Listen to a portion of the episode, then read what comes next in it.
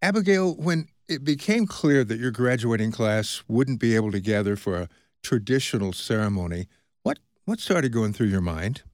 I was definitely disappointed, um, but I was not surprised. And um, it was kind of hard to think that after these past three years of going to my school's graduations and seeing my senior friends every year graduate, knowing that I wouldn't have that, it was definitely really sad. And um, I was praying a lot, and I was asking the Lord, like, why, why is this happening? And he slowly just began to give, give me peace about it. And I'm, I'm so thankful that he did, because I knew that as class president, I had to encourage my classmates.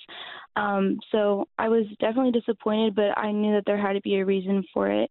And um, it, And he and he slowly began to reveal that to me, um, and that was what helped me like shape my speech. So I understand that you had a, a speech pretty well planned out, and then made quite a few adjustments due to the circumstances. Can you tell us what, what you changed?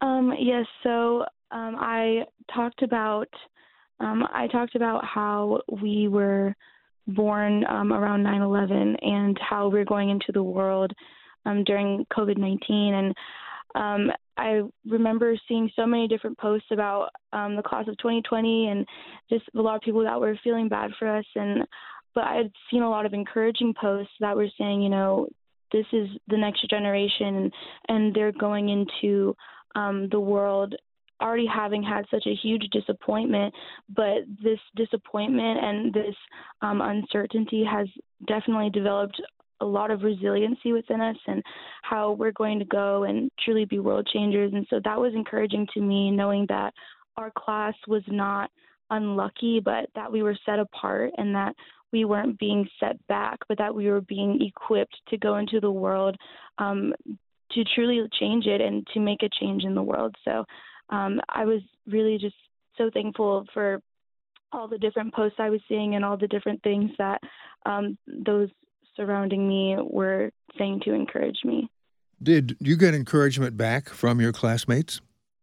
Oh, yes, um, definitely. They were all very thankful um, for what I had been saying and the things that I was communicating to them. And um, after graduation, a lot of them were very touched, not only by my song, but by my speech. And they were very encouraged and very thankful that um, I was able to convey to them Um, that we weren't unlucky, but that we were truly a class that was set apart. Callen, Mom, hello. What kind of advice did you give Abigail when you found out that the graduation was not going to be in person? Well, in the beginning, everyone was disappointed, because with this unprecedented time, there were a lot of more disappointment, and uh, many Many people and families and parents, we, we we were all frustrated trying to figure things out for them. And um, but we have to keep reminding each other um, to stay positive, and also to um, to not let this uh, pull us down. And um, we just we just wanted to finish strong. And um, and it was it was good that we have a um, a great uh, church family, so they were praying with us and for us. So. Um, it helped a lot. When did the, the idea of Abigail doing an original song come up, and, and what did you think about the idea? Um, it was her, her idea. She has always uh, uh, loved writing songs and singing. So um, in January, she started uh, sharing that, you know, I'm going to write a song for my class. And I was like, that would be a great idea. And she showed um, um, my husband and I the um, some of the verses and sang a little bit, and we're like, wow, that's that's really special, and uh, um, keep it up. And then she finished the song and uh, and shared it with uh, some of the teachers and friends, and they all loved it. And we we were glad that, you know, she's going to do that. But when they have to record it for the virtual graduation, that really broke me. I, I cried like a baby when I heard her sing the song. Yeah. I think you're a very proud mother. Yes, we're all very proud of her. Yeah. Did you sense the, the kind of the peace of God going through all this? Yes. Um, in the beginning, of course, um, um, I, there were a lot of ups and downs. I think Ab- Abigail handled it with so much grace um, at, you know, her age, and uh, So because of that, it actually encourages me as a mom. And um, and with that, um, we we would just we just want to be by her side, and that for, for them to finish strong and continue to trust that God is going to redeem everything that they lost or anything that's taken away from them. It, it's going to be all right. Yeah, she spoke to us about resilience, that uh, perhaps she's been given a special experience with special tools for the future. Do you do you sense that? Yes, um, I'm being. It's partly be- because uh, we're a military family, so having to move so much and go through so many different kind of transitions, which is nothing new to us. Of course, this being really new to everybody and all over the world, um, it, it really shows, and that really come come out um, uh, during this experience. Abigail, when, when you started writing the song that you were going to perform, in your heart, what did you want to share, the message? I had started writing the song, like my mom said, in January, um, before COVID was even a concern for our senior class.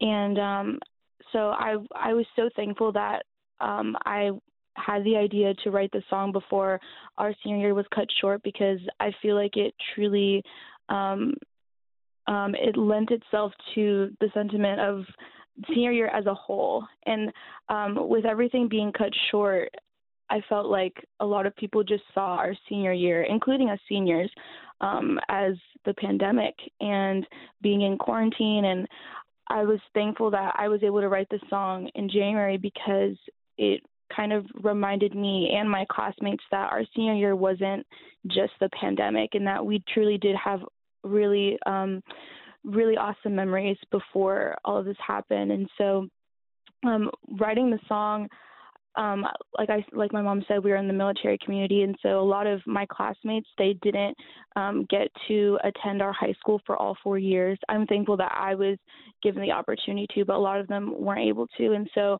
um, I wanted to write a song that was not only saying goodbye to our school, but saying goodbye to high school as a whole. And um because obviously graduation is a joyous occasion and there's a lot of excitement, but also there's a sadness um, to it, you know, having to say goodbye to your childhood and stuff. And so I wanted to convey that. So now that you have graduated and you're looking ahead at your own future, what are your plans? What are you thinking about right now?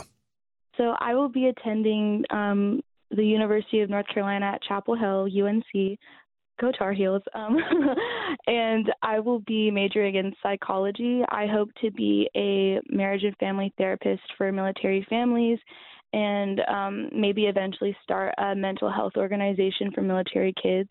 Um, but something that I'm always passionate about and want to continue to pursue is ministry as well. And so I know that that's going to continue to be a large part of my life moving forward. And so I'm just really excited to see what God's going to do.